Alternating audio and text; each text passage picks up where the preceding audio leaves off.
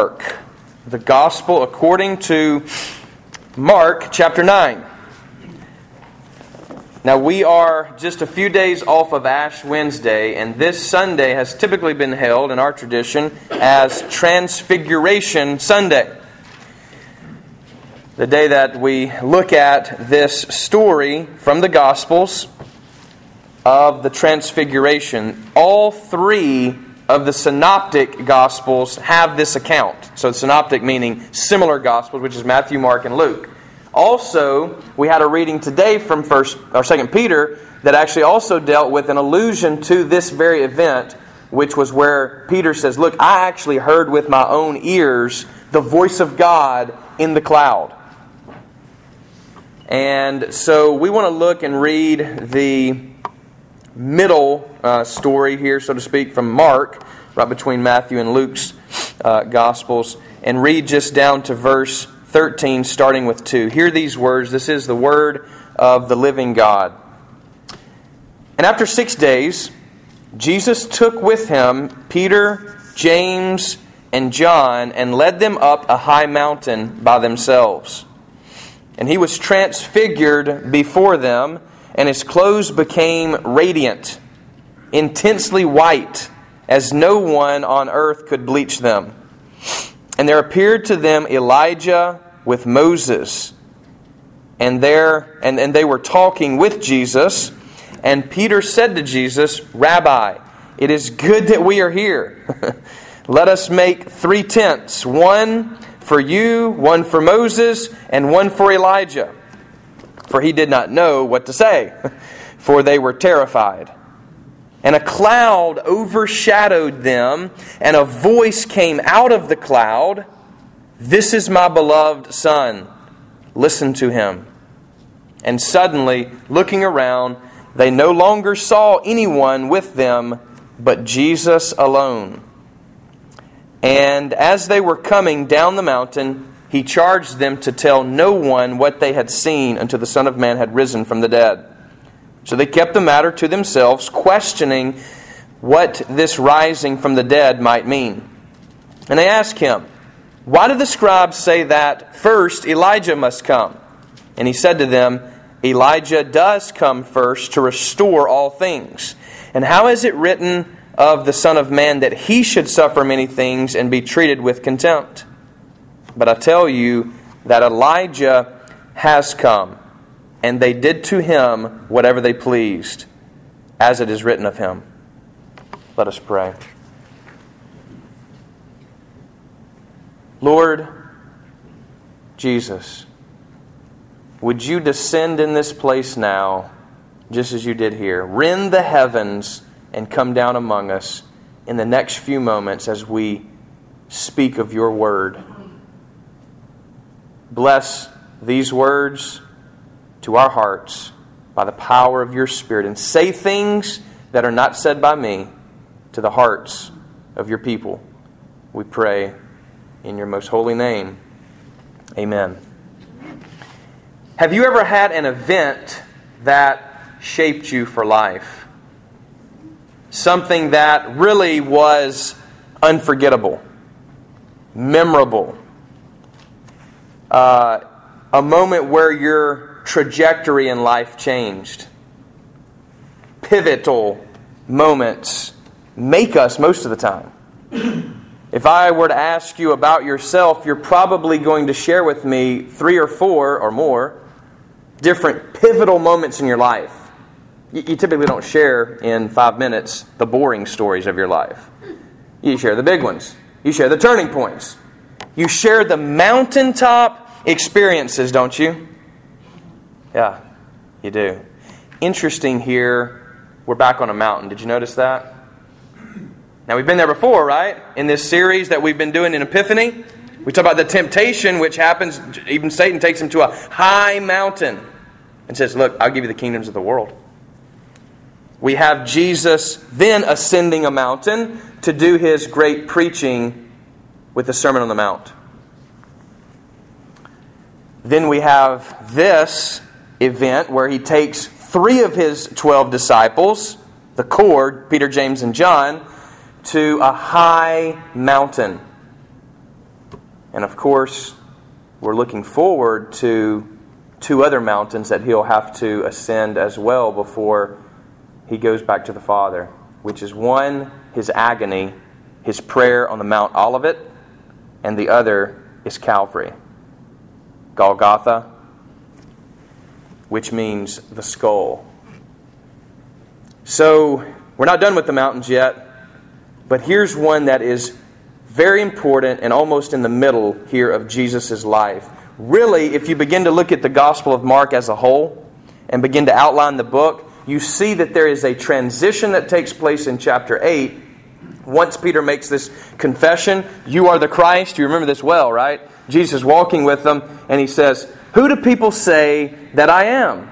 They say, Well, some people say you're Elijah. Some people say you're a prophet because he's doing miracles, he's preaching. That's what prophets do. Jesus turns to him and says, Well, who do you say that I am? And Peter, speaking for the whole bunch, because he seems to be the spokesman, he says, You are the Christ, the Son of the living God. And Jesus turns to him and says, Peter, what you said just there is something that only revelation could have told you. Only my Father could have told you that. You couldn't have learned it from the books. And then Peter, you know, Peter, you can imagine thinking pretty highly of himself. You know, all right, right on. I finally got something right, baby. You know, I mean, he's pumped about this, right? He's been wrong before, and he'll be wrong again. Uh, and so he's he's pretty pumped about it. And so Jesus says, "Look, guys, I'm going to tell you something. If, if that's who you think I am, I'm going to tell you something, and that is, I'm going to Jerusalem now."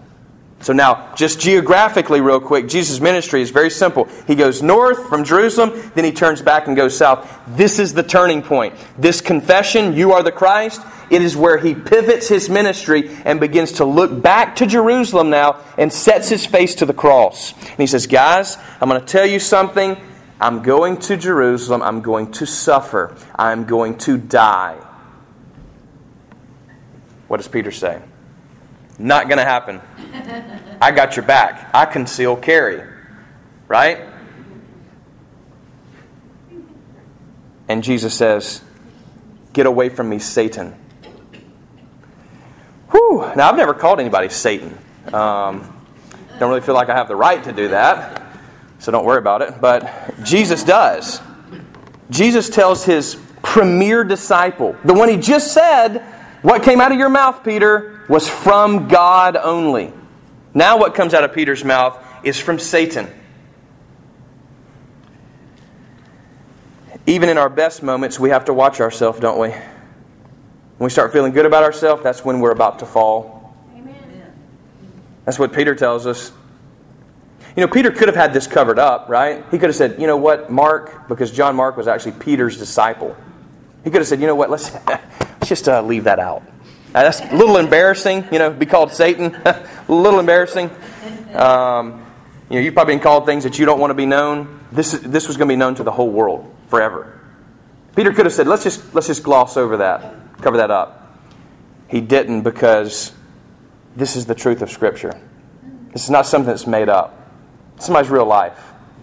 You read the myths, everybody's perfect, everybody's ideal. Moses is not ideal. He doesn't even get to go to the promised land. Did all that work for nothing.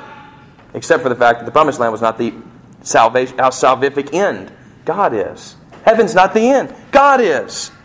We're in this for Jesus, not for the benefits. Amen. Even though the benefits are out of this world. But I'm. Some of you are just now beginning to get it. So here we are on a mountain. Jesus has three of his core people. Right after this confession, he takes them up. He shifts his ministry now from the public scene now to his private disciples. If you read the rest of Mark, most of the stuff he's going to be trying to teach them. Why? Because now he's set his face to Jerusalem, and if, if you knew you only had a few more weeks with these guys, you would be focusing on them, not just the crowds. This is exactly what Mark shows to us in his gospel. That confession was the turning point, but now Jesus is going to give them an event that is memorable, even for us. So when you're on a mountain, you can look around, and what you can see from up there are other mountain peaks. I'll never forget that uh, in college, my brother and two other compadres, we went out to Georgia, North Georgia, where the Appalachian Trail begins. And we went up to Springer Mountain. We hiked that day and about wore ourselves out, blisters all over our feet that first day. Stayed up on Springer Mountain, which is very cold um, in spring break time weather, like now. And that morning, we woke up, there was ice on the tent. I went um, over to the edge just to try to get a view of where we were up on the mountain. I looked out and saw the most beautiful thing. One of the, I mean, compared to me, it was, it was comparative to the Grand Canyon for me. That's how beautiful it was. And what it was was the clouds had covered everything below us. I mean, you couldn't see anything but white clouds. The only thing that could be seen was other mountain peaks. It's the most amazing thing. And the, and the, and the, uh, the clouds were moving like a river underneath us. It was just a, a staggering sight from up on the mountaintop. That's what happens when you're on a mountain. You get fresh air. You're above the noise of everyday mundane life. You can see further up on a mountain. And so Jesus uses these mountaintop experiences as teaching points for his disciples. They're meant to be memorable, just like that morning was. I mean, I can ask my brother right now on the phone, and he would say, Absolutely, I remember that morning. It's something that neither one of us will forget a mountaintop experience. We need those. We need those. As Christians, we need certain moments that help define us. Okay? Now, we can't just live there forever. Notice they come down the mountain. Right? Jesus let's go. Let's go back into ministry, back to the people. We're not meant to live on the mountaintop, but we need those moments. You need those moments. They're moments of clarity for us. It's the same kind of moments that we have in our relationships. I'll never forget the night I met Jessica. Very memorable. Very beautiful. Just like that scene that I just explained to you, except more. Uh, you could tell me your memorable moments. Jesus creates one here with his disciples. They're on a high mountain. You know, there's this, some of you may be wearing it, uh, Kavu, K A V U brand of clothing, uh, even rock climbing clothing. Clear above, visibility unlimited. That's what Jesus is doing here. He's clear above visibility and he's unlimited in this capacity. He does not this time enclose his divinity in the flesh. Rather, he lets them see the glory of God on full display and they can't even look at him. They can't even look at him.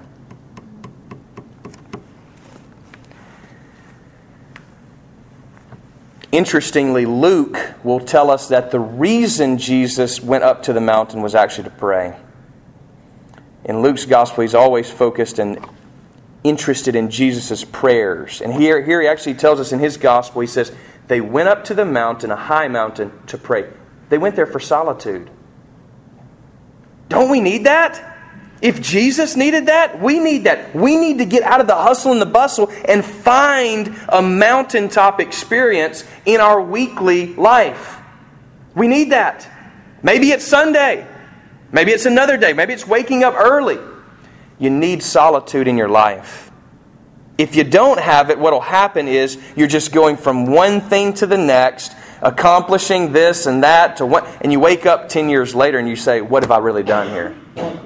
What's really happened. You see, it's interesting that the mountain is an image in the Old Testament that is critical, isn't it?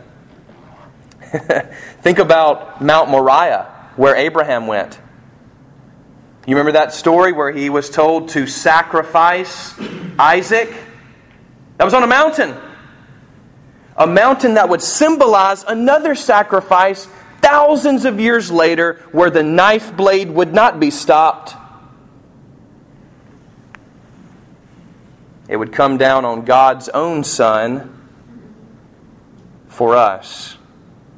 Think of Mount Horeb, where Moses notices a bush that is burning but doesn't burn up, and then is told the very personal name of God Himself, Yahweh. Think of Mount Sinai, where the Ten Commands are etched into stone by God Himself. Not Moses up there chiseling out. It says God wrote them. It's the only place where God writes in the Bible other than in the sand in the New Testament. Fascinating. On a mountain. On a mountain. And then, of course, we look far ahead to the apocalypse. John, again, this John, the one that's on the mountaintop with Jesus. John the beloved, who in his own uh, words, in his own gospel, says, the one whom Jesus loved. In other words, he could never get over the fact that Jesus loved him. Not just the whole world, but actually him. And John says in his apocalypse in Revelation, there's another mountain, the mountain of God, Mount Zion, where we'll stand one day and be able to look back at all the other mountaintop experiences in victory. You know, the famous picture of the flag going up. I met a guy who was there. He lives right down the street from Meemaw. I mentioned her earlier in Mississippi.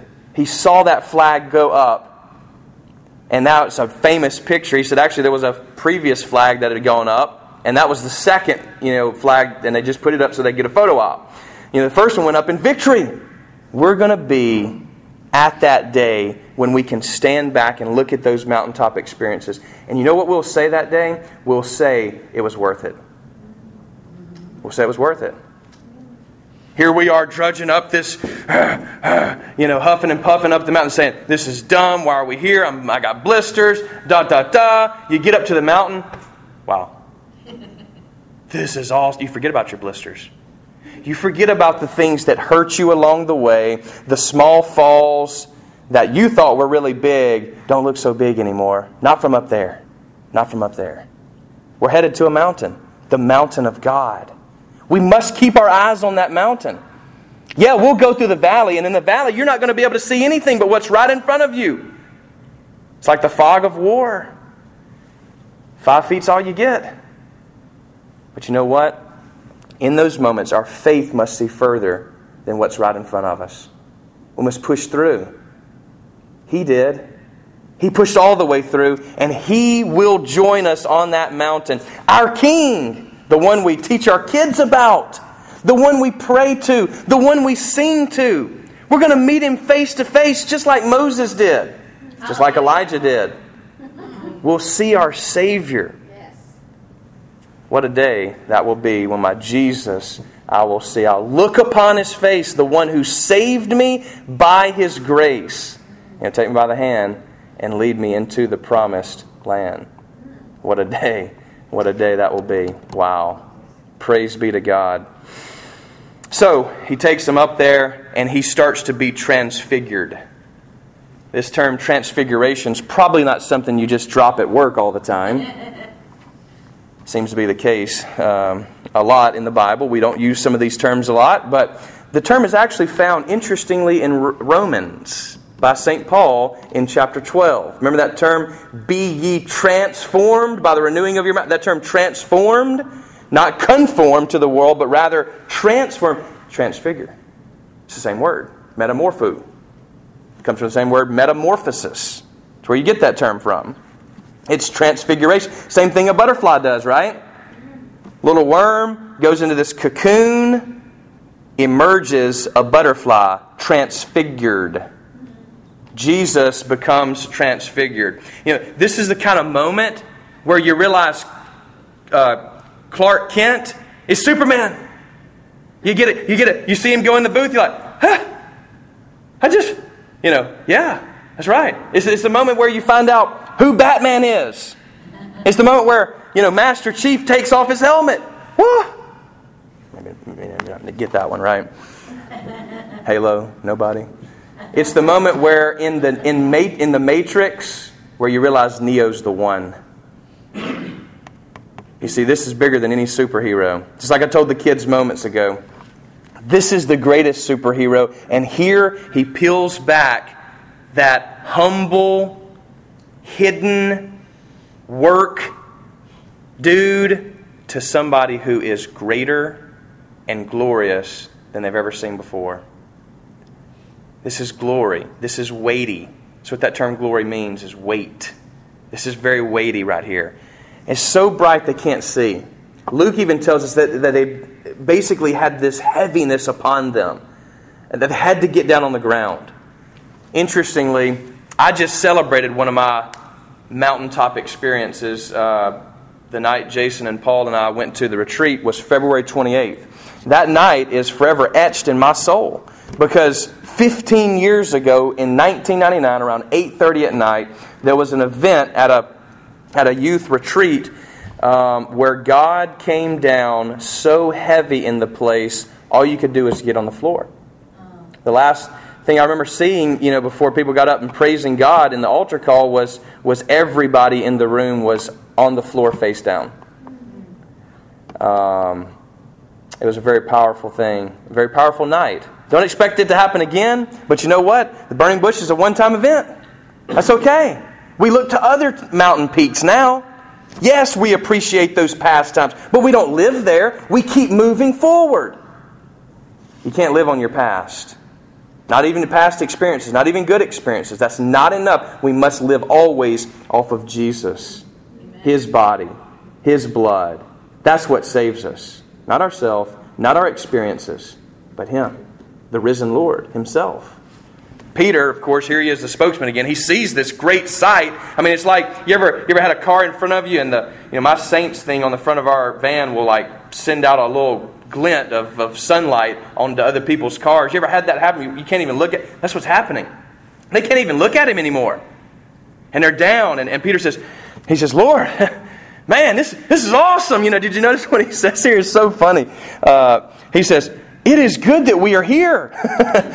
yeah, you think so, bud? you know, I mean, but what he is, it even says here, he didn't know what to say. Sometimes just say, man, it's really good to be here. You know, that's about all you can say. And then he says, look, I, I think we need to build a, build three tents, or really the term there's tabernacles. Three tabernacles. You know, one for you, Jesus, one for you, uh, or for Elijah, and then one for Moses. Notice that he never gets that answered, right? What happens next is a cloud descends. You see the cloud descending in the Old Testament, right? They were led by a cloud during the day. When they, when they prayed for the Holy of Holies to dedicate it, what happened? God filled the place with smoke. What was Isaiah's vision in Isaiah chapter 6? What was it? Remember, he, the house was filled with what? The temple was filled with smoke, cloud. Also, when Solomon prays and dedicates that glorious temple of theirs that they built, what happens? The place is filled with smoke. It represents God's very presence.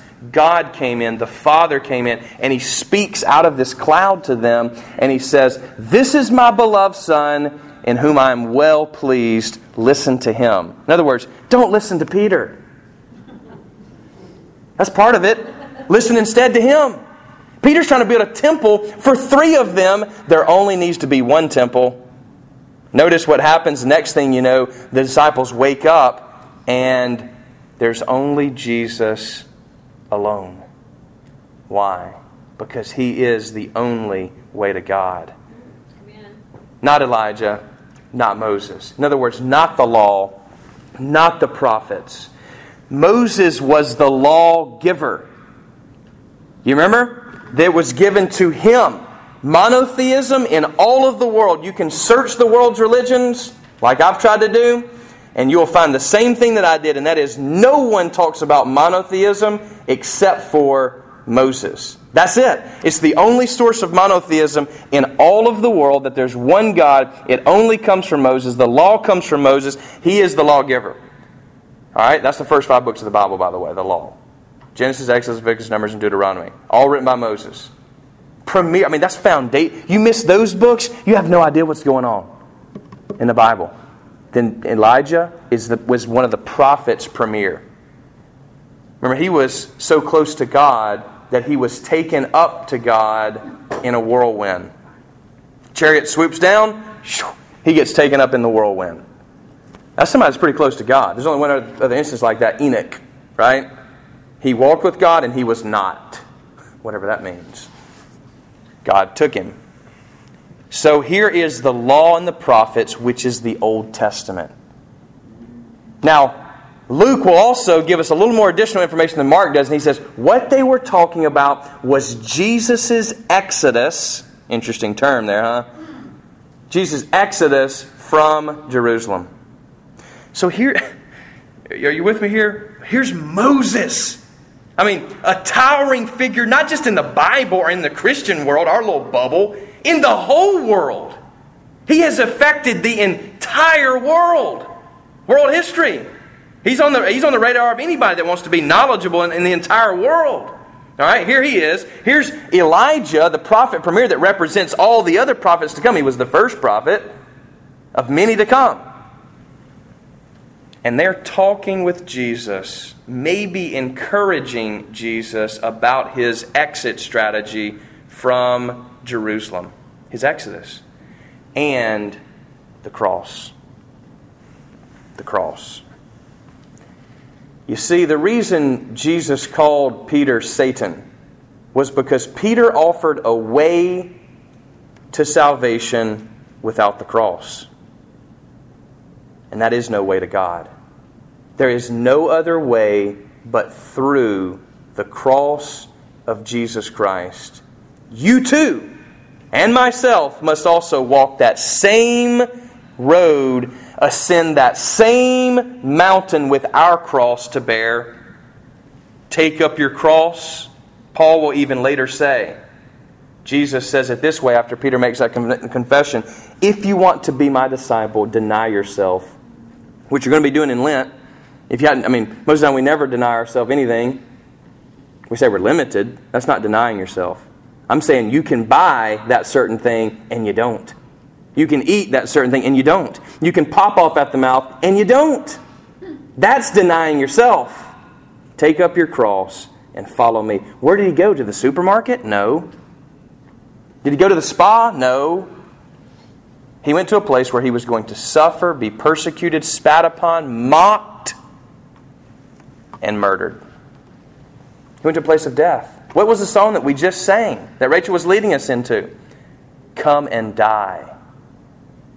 Just step back for a second. Did you hear that? That's what Christianity is, is a place where you must die to yourself so that you might live to God. Why? Because we need to be transfigured. If not, we'll stay a worm forever. Interestingly, the picture of hell that we have is where the worm dies not.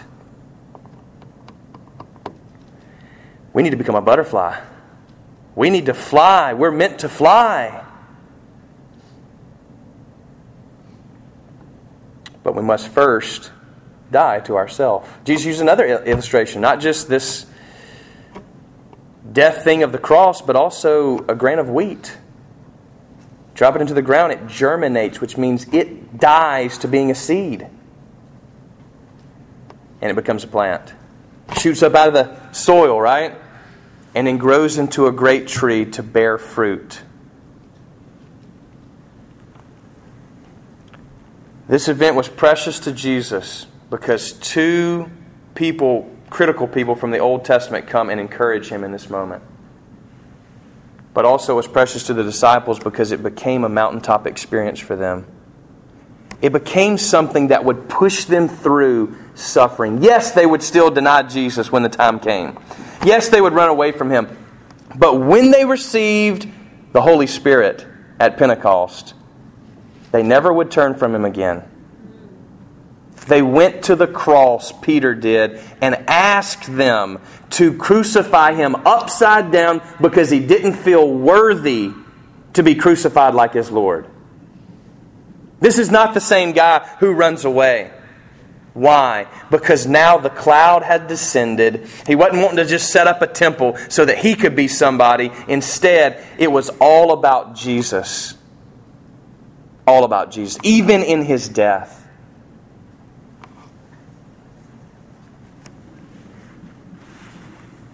Jesus tells them to be silent about this until the resurrection.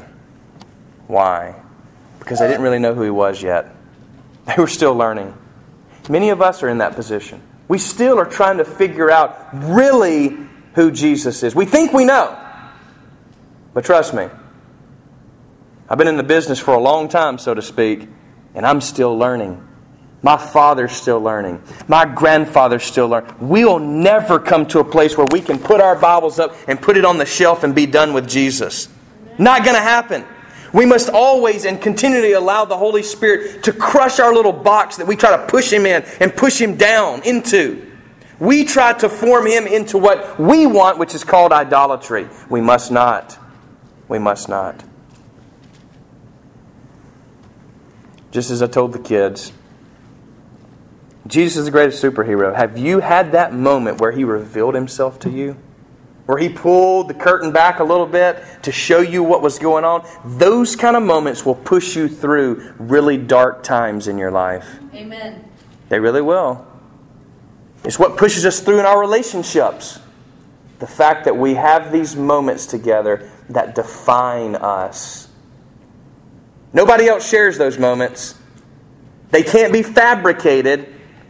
It must be a spirit moment where He rends the heavens and comes down and fills your life with this holy cloud. You ever had that before? Yes. If we walk with Him, you will. Stay faithful to Jesus. We don't have to have everything figured out, praise be to God. We can be Peter. That's okay. It's okay to be Peter. You know, he's really going to beat some people up, I think, that beat him up in the pulpit sometime when we get to heaven, you know. He's like, man, why are you talking about me so much? You know? No, he, we want our life like his to be a living sacrifice. Are you worried about your own reputation? What other people are going to think? Peter wasn't when the Bible was written. He said, put it in there. Put it in there. Why? Because we need to hear it. Do you need Jesus like that? Do you even see your need for Him like that? We need to be transfigured. He can do that. Jesus can do that in us. He can make us look like Him. That's what He came for. Praise be to God. That is the good news. Walk with Him. Deny yourself. Take up your own cross and follow Him. What you'll find is resurrection life, transformed living. You won't have to, you won't have to, you know, try to force yourself to read your Bible or to pray for other people or to love others. It'll begin to flow out naturally. Really, supernaturally by the Spirit. Amen.